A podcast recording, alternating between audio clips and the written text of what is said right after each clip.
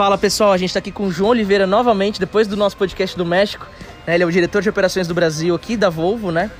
A gente queria começar perguntando assim, o que, qual foi o critério para vocês terem escolhido São Sebastião, que é onde a gente está aqui, inclusive, para a instalação desse que é o segundo carregador? Quando a gente começou a pensar onde instalar, a gente tinha um critério muito objetivo. A gente precisa estar onde o consumidor precisa, né? E para a gente descobrir isso, nada melhor do que conversar com o consumidor. Então o que, a gente fez? A gente fez uma pesquisa grande com os compradores de carros elétricos da própria Volvo, né, base de consumidores da marca, e também consumidores de outras marcas, de outros carros elétricos do mercado, para entender quais locais eles normalmente frequentavam, quais as rotas eles normalmente faziam e quais pontos eles tinham preferência por parar. E aí a gente começou a, a mapear locais onde esse consumidor já normalmente fazia aí sua paradinha de 30, 40 minutos no meio da viagem que aí a gente já, já poderia atender esse consumidor sem ficar impactando muito a rotina dele, Entendi. onde ele já normalmente para. Você intercepta ele, colocar, verdade, né? Isso, né? a gente escolheu para colocar, a gente intercepta ele. E a gente também procurou ter um critério de olhar onde existiam outros eletropostos, né? Colocados por outras marcas ou outras empresas que pensaram nisso, porque a nossa ideia nesse momento, claro, não é ter competição na geração dessa infraestrutura. É, eu penso que se eu colocar um eletroposto onde já tem um, eu estou duplicando infraestrutura de forma desnecessária. Eu prefiro olhar e se meu concorrente já colocou em um lugar, melhor ainda, eu vou pôr em outro então. Sim. Porque quem vai ganhar no fim do dia com isso é o consumidor, que vai e ter mais locais. Né? para colocar ainda. Né? Exatamente. Tá só no começo tudo isso. Tá só no começo, eu sempre digo, né? A gente está criando um mercado.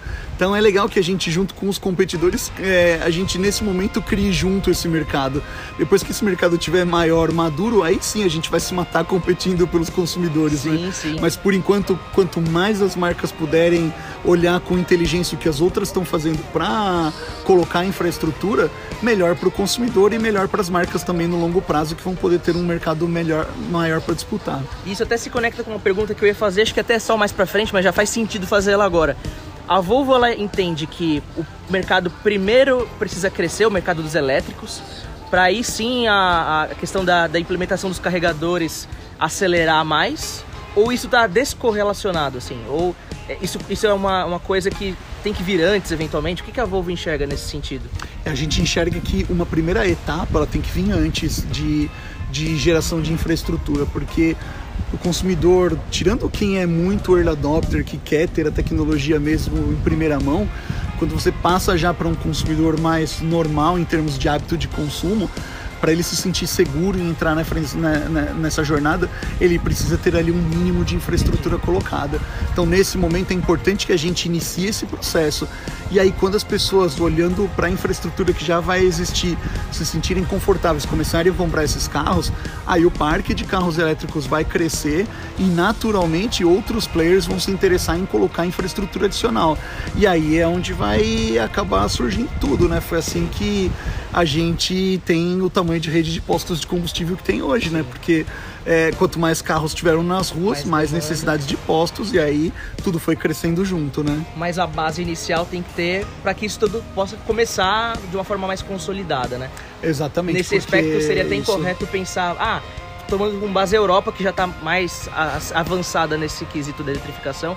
Então, nesse caso seria até, até incorreto pensar, ah, então, primeiro precisa ter uma demanda igual à da Europa para que se justifique uma rede igual à da Europa, grande igual à da Europa. Né? É, não, é. aí não vai, não é. vai se justificar e, e, a Europa ela cresceu muito também porque em vários locais o governo pressionou por esse crescimento ou obrigando o crescimento ou incentivando o crescimento. Então, vários países postam incentivos muito interessantes à compra de um carro elétrico, e aí a pessoa percebendo que é, um, é uma oferta econômica muito interessante comprar um carro elétrico, ela comprou. E isso gerou necessidade de infraestrutura e players independentes investiram nessa infraestrutura. No Brasil, como a gente não tem nem grandes incentivos, nem grandes obrigações para ir para um carro elétrico, se você não incentiva a infraestrutura, o consumidor acaba ficando sem, sem o mínimo incentivo, a não ser a própria é, consciência ambiental, o próprio pensamento de sustentabilidade, mas ele fica sem outros fatores para motivarem a, a aceleração dessa migração. Sim.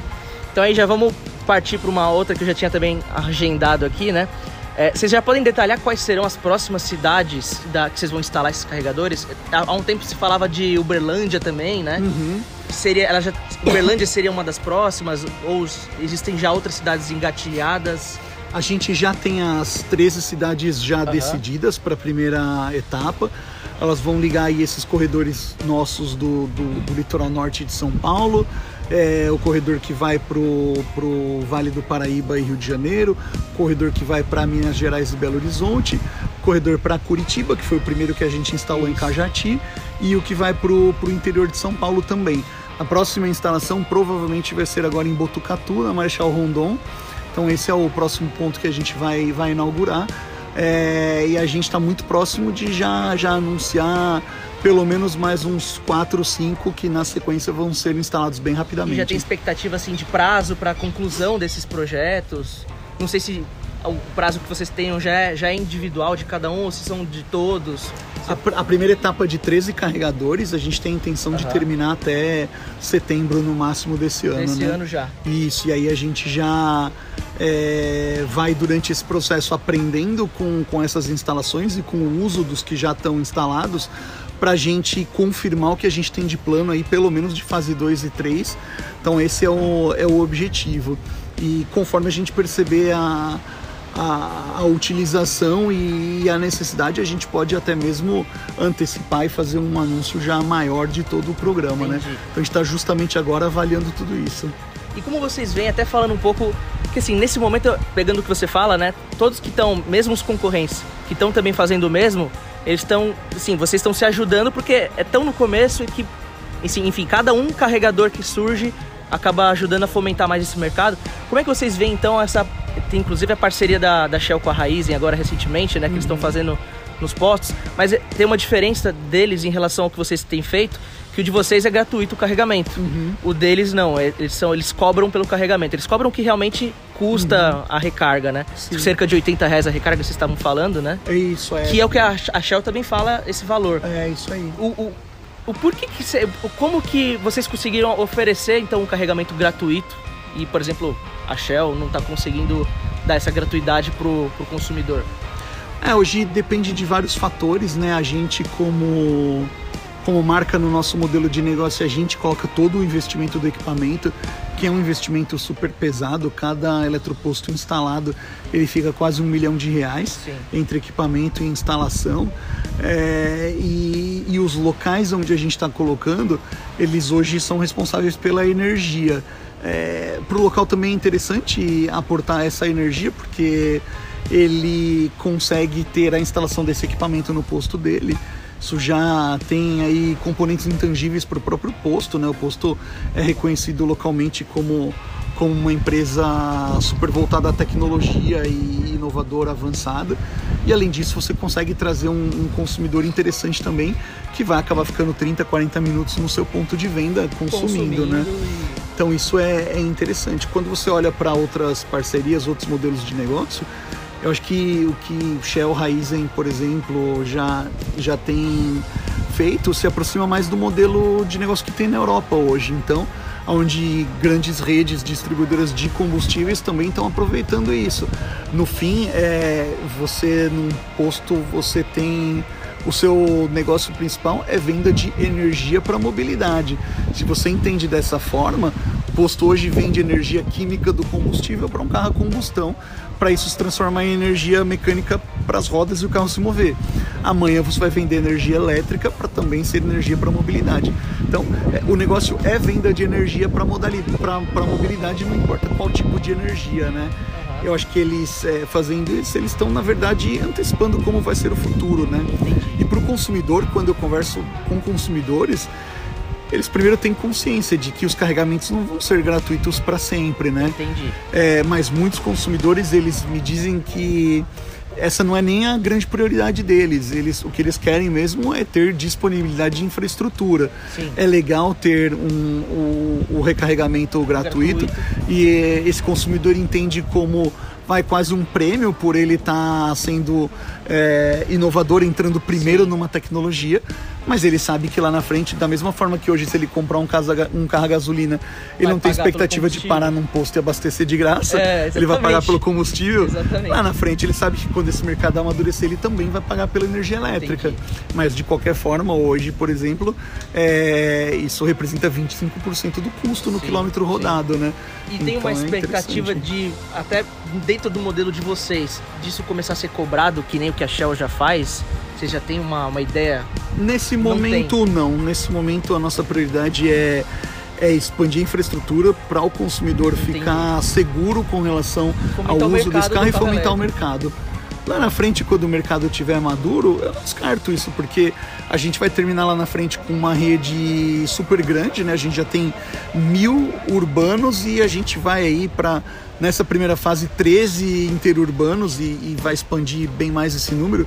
Então lá na frente a gente vai ter um, um- uma, uma rede bastante importante. Quando isso se tornar um business viável, já normal de mercado, por que não também a gente entrar nisso, né? Sim. Mas é uma decisão para ser tomada no futuro. Hoje a gente está concentrado em oferecer infraestrutura para fomentar crescimento de mercado. Sim.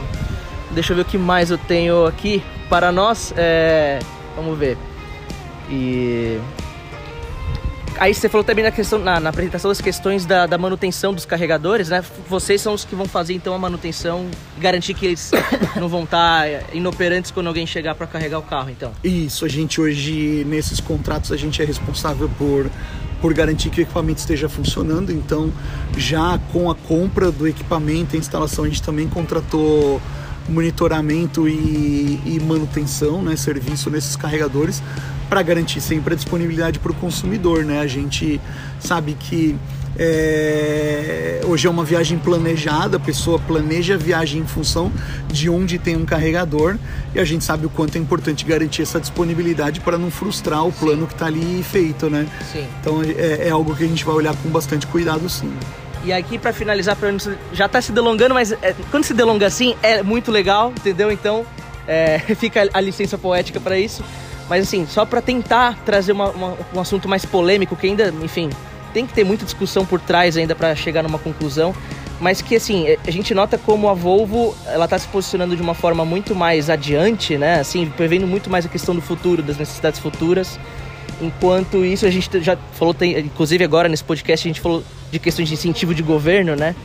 E, e a gente também, ao mesmo tempo, observa muitas fabricantes, talvez mais tradicionais, é, mais, mais acomodadas do que a Volvo, pelo menos, nesse sentido de mudança tal, porque eles já talvez acharam um, um modelo de negócio que deu certo, é, às vezes não, eles não veem um porquê investir, se eles já estão tendo a receita que eles, que eles é, almejam aí. Que, que a Volvo, como na perspectiva de alguém que está mais incomodada com a situação atual e está querendo mudar, enfim, o, o jeito da- das pessoas se locomoverem e enxergarem sustentabilidade, né? Como é que a Volvo correlaciona essa, essa questão da falta de incentivo do governo com essas fabricantes que não, falando de outras, de forma geral, assim, que não estão como a Volvo nessa, nessa pegada de sustentabilidade, de investimento, de mudança. Por que, que há essa zona de conforto que talvez, inclusive, atrapalhe um pouco o que vocês querem fazer? Porque se o governo incentivasse vocês, vocês iam fazer muito mais, acredito, né? Então, a Volvo já tem alguma ideia sobre isso? É um assunto bem polêmico que ainda tem muita discussão que pode ser levantada por trás. Eu acho que é uma questão de velocidade apenas, né? Acho que o mundo vai acabar migrando para essa direção, não vai ter como, é, principalmente porque os grandes polos é, produtores e desenvolvedores de veículos eles estão sendo obrigados a ir para isso. A gente teve agora já a decisão da União Europeia de realmente a partir de 2035 banir motores a combustão no bloco inteiro. É um bloco extremamente importante para ditar as tendências tecnológicas para o futuro. Então, quando a gente olha, mesmo países que não estão regulamentando isso ou não estão falando sobre isso, é, as, as indústrias devem de alguma forma acompanhar as tendências da Europa e de outros polos, porque senão a gente vai ficar cada vez mais isolado nos nossos países. Acho que algumas marcas estão com uma velocidade menor nesse, nessa transformação, mas é talvez uma questão de, de capacidade de investimento atual ou de tentar esgotar um pouco mais o modelo econômico que, que elas têm hoje, mas para o futuro, quando a gente fala de médio, longo prazo, aí nesse horizonte onde, por exemplo, a Europa está banindo os motores a combustão, eu acho que essa transformação vai estar tá tão, tão implementada no mundo e a economia de escala num, num veículo elétrico vai ser tão melhor do que na, na de um veículo a combustão que a, o mercado naturalmente vai migrar para isso, independente dos então, governos no, forçarem. No fim das contas, essas outras fabricantes elas vão só acabar tendo que correr para lá na frente para poder acompanhar o que elas deixaram de fazer décadas antes ou anos eu, antes. Eu acredito nisso, Entendi. sem dúvida. Quem, quem decidir não fazer agora, lá na frente vai ter que vai, correr mais corre, rápido. Vai pagar mais caro para fazer. É isso aí. Né? Porque o destino final, eu não tenho dúvida que vai ser a eletrificação das frotas e, e a descarbonização do transporte. Isso aí. Então, ó, vocês, pelo que vocês já acompanham do nosso podcast, vocês já devem ter percebido que eu e o João, a gente é a melhor dupla para podcast. Sai os assuntos mais fluidos, mais atualizados, assim, que, que né, enfim, a gente traz discussões aí que são muito novas ainda e tem muita coisa para ser decidido, falado, imaginado às vezes, né? Então, mas vamos ficar por aí, senão a gente vai se delongar demais. Então vocês vão ver inclusive mais detalhes desse podcast e desse lançamento dos carregadores da Volvo na matéria. E então continue com a gente para as próximas. Forte abraço, galera.